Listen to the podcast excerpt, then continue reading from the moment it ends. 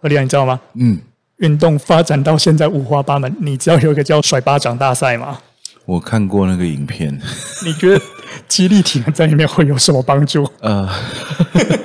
那爆发力训练一定是有帮助的、啊、可是甩巴掌大赛它也要被打，对不对？对，这个部分可能不太容易练。所以我觉得那个可能要先把自己运气练好，对，一定是要先发那个，对，然后一掌就把人家 K O、啊、对，还有就是说它好像不分量级、哦、所以说基本上来说就是你体重越重的人他就越吃香，那所以呢最近用大量的 force eating 再加上那个肌肉成长型的训练，把人长大两倍可能是有帮助的、哦、这专项运动真是越来越夸张，天晓得为什么有人要做这种事。好，五四三二一，欢迎收听林训练电台。你抢走了。对，好，我是 Josh， 我是立安，这么抢不来。今天不要负能量好不好，我们今天来点正能量。OK， 那我们来回答一个轻松问题。我觉得这个问题可能我们的听众如果是老听众的话，虽然我们现在播就是十几二十几集 OK， 对，但从之前累积下来的应该有大概的概念。不过我们还是有遇到有人想要来了解更清楚说、嗯、肌力体能训练跟一般专项的训练有什么样的差异，尤其呢像是健力这种也有在做硬举、卧推、深蹲、啊、跟肌力体能训练好像哦， okay， 那他们的差异在哪边 ？OK， 好，有些时候我接到一些这种问题啊，我会以为说是那个有体育系或研究所的学生要写报告，有没有？啊、然后呢就把题目丢过来，然后呢我们就回答完，然后这样子。那个之前我前面要看哪一位作家，他写说读者来信，写说呢，你好，我要写一份关于你的报告，请写出你的生平，然后呢著作，然后还有你的心路历程给我这样子。OK， 那所以我们来谈一下专项训练和肌力体能训练的差别。那这里我们先厘清一下专项训练，因为你刚提到健力 powerlifting， 那其实我说专项训练其实指的应该是说所有的运动专项，所以这篮球、排球、足球、棒球啊，田径、游泳的技击、体操、舞蹈，这都是专项，这就是我们所谓的专项运动。那当然举重和健力也是，举重和健力呢，他们就是使用杠铃的专项运动，而他们的专业项目就是健力就是三项啊，举重就是抓举挺举这样子，好，这叫专项运动。那肌力体能训练呢，是针对身体素质的训练。那肌力就是肌肉力量，那分成最大肌力、爆发力、肌耐力这些的。体能的话就是能量系统，能量系统，能量系统就是我们讲说三大能量系统嘛，磷化物系统、乳酸系统和有氧系统。那这各自有各自的锻炼方式。那、呃、这个这个，我们其实以前一直要探讨一个问题，就是疲劳度不等于强度。其实背后的理论依据就是能量系统的训练理论。那很累很累，不表示你练对了这样子。那不过我们讲肌力体能训练，它主要就是针对身体素质做训练，所以有一点像什么？做一个譬喻哈，就是专项运动很像是你看那个赛车，赛车选手他上了赛道，然后这次的赛道呢有什么几个过弯啊，有多少对手啦、啊，然后有什么东西的，然后有多少直线加速这样子，场地跑道长什么样子，那是他的专项。那肌力体能呢，很像是那个修车的师傅在做的事情，就把你的车改好，把你的效能提高。然后你要换怎样的轮胎啦，你要换什么什么？我再讲下去，大家就会发现我完全不懂车哈。所以呢，但是我的譬喻只能讲到这里哈。那所以呢，你看我们现在做一样的事情，就假设这这位选手他是要打篮球的，假设他具备了优异的身材条件以及篮球技术，但是呢，他需要在场上使用高频率的使用爆发力，然后他需要高频率使用无氧体能，然后他需要在极短的时间喘息恢复，他需要他很好的有氧能力。那这一些呢，其实就是我们可以去帮它提升的。所以呢，叫爆发力、肌力、体能这些东西，都可以在篮球以外的训练大幅提升。事实上呢，呃，去训练专项，反而哈，有些人说他就一直打球，不就变壮了吗？那反而是有局限的，因为呢，球场上了或者任何运动项目上面，虽然说你还是可以经历非常高强度的专项运动训练。但是呢，因为呢，针对的对于生理特质的那个针对性不够直接。举例来说，让肌肉产生力量最有效的方式，就让它对抗阻力。我们肌肉没有办法在无阻力的状态下主动去征召出大的力量。那运动场上，就算你做很快的动作啊，做很频繁的动作啊什么的，都跟你用尽全力对抗一支非常重的杠，那个征召程度是不同的。所以我们等于是说呢，专项归专项，你还是要去练那些好专项技术，但是呢，你在训练之外，你需要一部分的训练量投注在帮助你取得那个够高的，非常高，远高于你在运动场上所对抗阻力的那种刺激。要干嘛呢？让你的肌肉、骨质、神经系统向上适应，还是这句话。嗯、那能量系统也是一样，能量系统呢，如果说你是不断的反反复复的去练你的专项，当然体能会变好。只是说呢，时间一拖长了，对于特别高强度的部分可能会有偏废，这是常见的一个现象，就是训练的时间通常拖得太长了，以至于它都变成说低强度耐力。那你需要一些高强度间歇来补足非常高强度的部分，比较少练到的部分。这就是肌力体能训练。举重和健力呢是比较有趣的例子哈，嗯，因为它本身是专项运动，对，可是它又是重量训练，是，所以很多人就会说，老师，你的肌力体能是不是练健力？不是。那你会不会里面会不会教深蹲？我说会。有没有卧推？有。有没有硬举？也有。那就是健力。我说不是。为什么呢？因为对于肌力体能来说，任何的重量训练动作其实都是工具。大家知道我们的这个动作分类嘛，上肢的水平垂直推拉，下肢有推拉转走，这一些可以用来做阻力训练的动作。那所以呢，你可能会深蹲硬举就会在下肢训练里面有，但是我们也有负重行走啦，然后我们也有不是举重也不是健力的握把式深蹲，说这是最多肌群参与，最大阻力，最稳定安全的一个自由重量训练。嗯，那所以我们非常推崇这个。然后再就是大重量的推雪橇、拉雪橇、负重行走这些。那为什么做这些东西呢？其实就是为了把身体变强。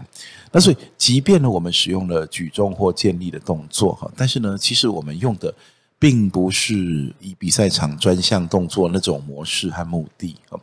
举例来说，像深蹲、硬举和这个卧推这些动作，我们可能会用很多的变化动作，而不是专注在一个我们可以举起最重的那个技巧版本来做，所以可能会故意让你蹲宽一点啊，蹲窄一点啊，蹲个高箱蹲、低箱蹲，卧推有宽推、窄推，而且我们躺在地板上卧推的时候，搞不好比躺在板凳上卧推的时候还多。那么地板卧推占了很大的比例。而且呢，我们有很多的比例是肩推，所以甚至它不是躺着推，已经不是卧推，变成上推了。那硬举的话也是一样，我们会做罗马尼亚式硬举、单脚 R D L、 传统硬举、相扑硬举，然后呢会有一系列的早安运动这些。也就是说呢，对于我们来说，它是一类动作，而不是一个动作。那健力的话呢，如果你是要比健力的话，你就必须要非常专注在寻找适合你身材比例，然后适合你的肌肉分布，然后呢，而且你最长期训练精熟的那个动作拿去比赛。所以呢，技术本身变成一个目的，而不是一个工具。提升技术是一个目的，而不是说我多一个工具可以来用。那所以呢，这个就是最大的差别。那举重也是一样，其实我们早期我们在教这套举重动作，这我从美国春田学到，呃，在美国其实也是在竞技运动圈很流行，但它基本上来说它是不完整的举重动作。那举重比赛你用这动作是犯规的，基本上 是, 是不合理的，是根本不能用的。那这个这个现在有专有名词叫举重衍生动作，叫 Olympic Lifting 的 Derivative。 那 Derivative 这的意思就是说，它是截取举重的抓举挺举里面它的某些片段，利用这个片段来帮助竞技运动员做爆发力训练。为什么这样呢？第一个当然就是降低那个技术的难度，让这个运动员他可以轻易的取得爆发力的进步。嗯，我们知道爆发力很不好练，我们知道爆发力很依赖天分，但是他还仍然有微小的窗口可以进步。而要进步呢，需要让他有足够的工具来启发他进步。但如果说呢，这个技术性太复杂的话，等于是说这个运动员花很多的时间去学会举, 举重比赛标准的抓举挺举这些动作，那你在看到他越举越重的过程，其实你不太知道到底是他的举重技术在进步还是他的爆发力在进步。但如果说你把这动作大幅的简化，就像我们喜欢做这个反向动作跳、反跳式的上膊抓举，然后还有这个直蹲直推的这种挺举，这些动作呢，就是他把动作简化到剩下就可以说是剩下单一元素，就是三关节爆发、三关节伸展这种东西，让他可以、呃、瞬间举起一个重量。那因为动作很简单，所以说将来有朝一日他这个重量提升，其实就是他爆发力提升。那依照这种逻辑去发展，你会发现说，肌力及体能训练里面，虽然你看到了一些健力的动作，也看到一些似是而非的举重动作。很多人当时看那个举重衍生动作，说这个人怎么连举重动作都不会就在教，是不是搞搞错，是不是 something wrong here 哈？啊，不过呢，你回头看那个美国的基层运动员哈，从高中、大学，美式足球特别流行这这一套动作，就是简化过的举重动作。那当然呢，在 YouTube 时代呢，很多你看到美式足球员在训练的影片，然后下面就有一堆举重专业人士就来黑哈，说这什么都不会，都在教哈，说这样子。这个争论我不知道到哪一天才会停哦，人家从来就没有要做你要做的动作，这有点像是说，你今天呢我就很饿，我就来吃碗泡面哈，然后这时候呢某个大厨就说，哎，怎么可以吃这种东西这样子？那你要看他的需求。我泡面例子好像蛮烂的，因为泡面不营养，你做了一个很营养的东西，可是不符合大厨的需求，那对来说你吃的不对这样子。那这样用包子跟水饺来比喻好了。呃我也是要吃包子，可是我今天想吃水饺。我正在吃水饺的时候，你硬要跟我说你那包子皮怎么不太对，而且你泡在汤里面，你怎么回事？这样子，而你汤包也不是这样做的，这样子，到底在干什么？抱歉，老兄，我们在这里吃水饺，请你去自己吃包子，这样子。那所以呢，其实你看国外在美式足球的训练影片里面，他们的 strength and conditioning， 其实你可以看到很多哈。呃，其实我我常常看那些呃一些大学的球队啊 po 出来他们的训练影片哦，就会回想到我在美国受训的时候那个环境哈。我们就是在重训室里面瞬间就变成动物园哈，然后呢一堆人哈就是非常热血哈，然后呢在在那边练重量，而那动作都如果你用举重健力标准来看，那个动作都不像，那但是呢都非常有效，而且是安全的。那所以这个事情呢，就只好留待这个时间来慢慢累积哈，让它变成一种常态，大家会知道。说这不是什么像或不像，这根本就是不一样的东西，不一样的目的。所以呢，我说回到很多人跟我们询问说，哎，我们是不是来你这里练健力？我说，呃，当然了，我们可以帮你安排有健力专长的教练。不过呢，如果你要上我们的课程的话，那个课程是肌力体能训练，不是健力专项训练，不是举重专项训练。那因为呢，我们的目标是帮你提升你的肌力和体能，把你肌肉力量提得很高。我说，肌力就是肌力，不是身蹲的数字叫做肌力，也不是硬举的数字就完全代表了肌力。肌力是一种多元强壮，请回去听前面不知道哪一集。那意思说呢，其实呢，现在我们有非常多的工具可以对着你身体进行安全的压力刺激，然后让你变强壮。如果说呢，你想要往举重和健力发展，那这个可以当成你的基础训练，但它不能当成你的专项训练。嗯，这个就区隔开来了。专项一定是无所不用其极的在你的专项规则里面想尽办法取得更好的成绩，但肌力体能训练是回归身体素质本身，也就是说我是提高让你的身体素质提高，它当然一定有助于你提升你的专项表现，它就有必要去做，但它不能取代你的专项表现。所以呢，肌力体能跟专项运动的区别大概最重要的就是在这里。而且就像刚刚老师提到，专项运动有两个特色跟肌力最不一样。第一件事情就是专项运动它会在一些它的规则规范之下，它想尽办法要取得更好的分数，那这样的前提之下，可能它做的事情不是在发展它的最大肌力，而是发展如何让它更有效的运用它现有的力量。没错，所以我常常说这两个逻辑这样，不要问你对重量做了什么，要问重量对你做了什么。这是什么意思呢？问你对重量做了什么，就是你有没有把那重量举起来嘛。所以呢，如果说你是用举重建立的思维的话，就是我今天训练目标就是我要把两百公斤蹲起来这样子，那这是你对重量做的事情。但是呢，我们比较在乎的是重量对你做的事情。你把两百公斤蹲起来呢，你到底是取得了一个好的刺激，你可以顺利的恢复，然后呢，你可以提升你的身体素质，还是你会得到一身损伤，然后你会得到呃这个很难恢复的这个疲劳，然后下次在训练的时候还是这个状况很差这样子。所以呢，我们比较在乎的是呃重量对你做了什么事情。嗯、当然我们会知道说，随着你越来越强壮，你的训练处方那个数字也会越来越大。但是呢，我们不会去岔出你现在的进步的这个 progression 啊，这个进程，然后呢，刻意做一些事情把你的重量表现拉高。我们反而希望那个重量变高是一个自然发生的事情，是说呢，轻轻的举啦，然后呢，只要有点吃力就让自己休息，然后让下一次呢可以顺利恢复之后的再去探索那个上限。那反而比较不像说我刻意的在把那个重量以拉高重量为目的，我们比较像是说呢，以持续取得有效而且可恢复的压力刺激为目的。那有一天重量突然上去了，诶，很高兴，那就上去了。如果它没有上去的话，不用担心，你只要规律的对身体施予刺激，总而言之你不要倒退，然后不要荒废，其实就是好的。嗯，所以在我们的肌力训练里面，我们比较少去讨论到说，应该说完全不会讨论到说，哎，怎样去缩短行程来让你的那个负重的能力变强这一些。但这个有可能在专项训练就会出现。嗯这是看情形啊。如果说他是那个呃跟对安全是有关的话，那是有用的。例如说像假设现在这个人的硬举就杠铃离身体太远了，以至于说他那个力举是不利的，那我们说那你拉近一点会比较安全。哦，但如果假设现在讨论是卧推啊，那假设卧推呢，这个人的自然拱腰有一个角度，然后呢他现在卧推有这样的形成，可是呢如果说我们做这些事情把他柔软度变好，让他胸口挺得再更高一些去缩短行程，那其实呢我们大家就不会主动去做这件事情。嗯，那我们知道在国际间的比赛其实有很多选手他那个呃，现在卧推其实现在已经拱得比天高了，那所以那个让那个行程变得非常非常短。那我说当然啦，呃，我们不要去批判这件事情哦，因为呢，他要做到其实也不容易。如果这是一个容易的事情，那随便谁都做得到。对，所以他可以得冠军，他还是真的冠军。那只是说呢，对于我们以肌力训练来说呢，目标若是让你的上肢取得压力刺激，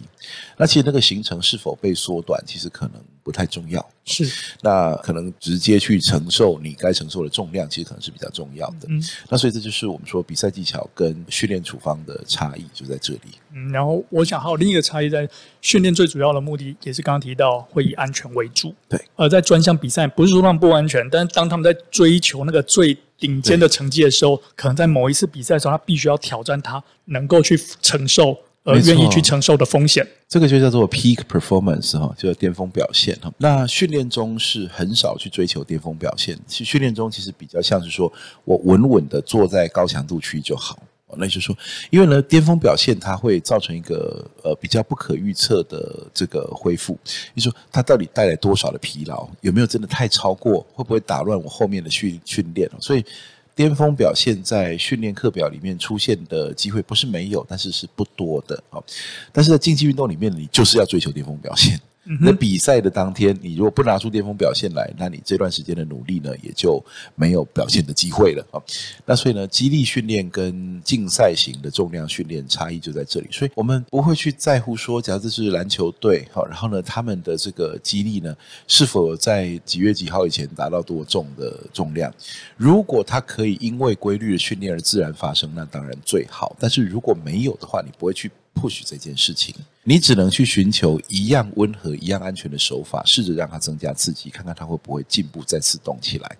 但是呢比如说呃，一直不断的去强推某个东西的重量呢，在肌力体能训练里面其实是比较少见的。所以关于这种专项运动它的相关训练其实它也是蛮迷人的，所以一般呃大众如果有兴趣有挑自己喜欢的运动去从事也不错。那当然如果说你觉得你现阶段你的呃专项运动没有那么的明确或者是没有需要的话，其实肌力体能训练可能是你另一个可以用来保持你自己目前体能啊，然后拥有一个更好生活品质的一个呃状况，所以说你不一定是一定要是健力举重的爱好者才能够来参加肌力训练。其实我甚至觉得说我们可以更积极一点讲这个观念，就是说你有没有个专项那其实看兴趣，但是呢肌力体能哈，去维持高功能的身体素质那是一定要的。就哪怕说我今天的专项完全不是什么举重健力或者是 CrossFit， 我今天专项是我我喜欢散步，嗯，我喜欢去外面走一走，去露个小营，对对对，然后或者我喜欢去露营，对，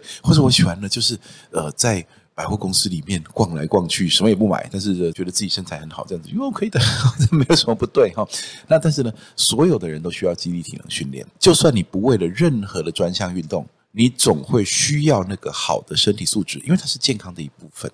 就我最近在研习的时候呢，一直不断提到一个观念，就是说哈，规律的肌力训练，我们越来越不把它想象成一种呃重量举很重的一种竞赛。我们以前讲这是一个人生的竞赛，自己跟自己的竞赛 ，OK 没错。但是我们现在越来越注意到它的另外一个特质就是什么呢？我们讲说，我们人哦，对于这个身体需要摄取养分啊，我们都会有一些知道一些观念说，说哦，我要吃东西要营养啦。但是呢，我们知道把食物把营养素送进嘴里，但我们知不知道怎么样把营养素送进肌肉和骨骼里面，送到神经系统里面，送到我们的身体整个系统里面，我们很多人是不晓得的。所以吃了食物之后呢，然后就消化，然后呢变成热量，然后如果说多余的话就变成脂肪。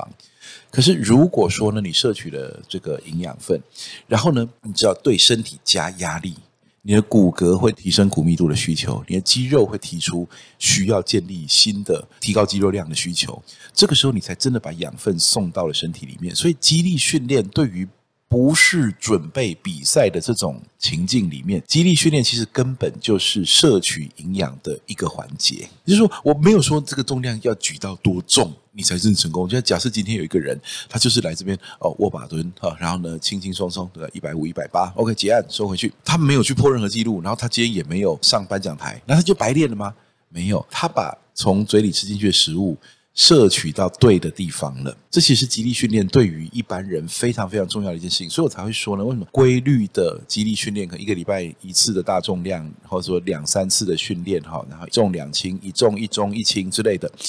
这种训练方式其实很可能是未来人类要长期健康，然后呢身体好用到老一个很关键的东西。因为吃的东西已经够好了，没有人会怀疑说这个现代社会先进国家现代社会它那个营养是不足的，过量还比较有致问题。嗯，但那些怎么会营养那么充足但身体却那么弱呢？显然你的肠胃吃到了食物，但是你的肌肉和骨骼没有吃到食物，没有得到它该摄取的营养，所以呢你要用重量训练去制造这个，去完成这个摄取的过程。嗯哼，所以回到最开始的问题哦，那肌力训练呢，它是一种训练嘛？对，好，这是一个废话，因为就已经讲是训练， yeah. 但它跟专项运动可能会是一个还蛮大的不一样方向的东西。对，其实甚至不需要把它拿来做比较，而是你可以的话可以同时游泳，但是如果、嗯、对，没错。不行的话呢，至少你把呃自己的肌力体能给训练好，这对自己的那个帮助才会是最大的。是的，是的，是的。好，那我们这一次的呃怪兽训练电台就到这边。嗯，谢谢大家，拜拜，拜拜。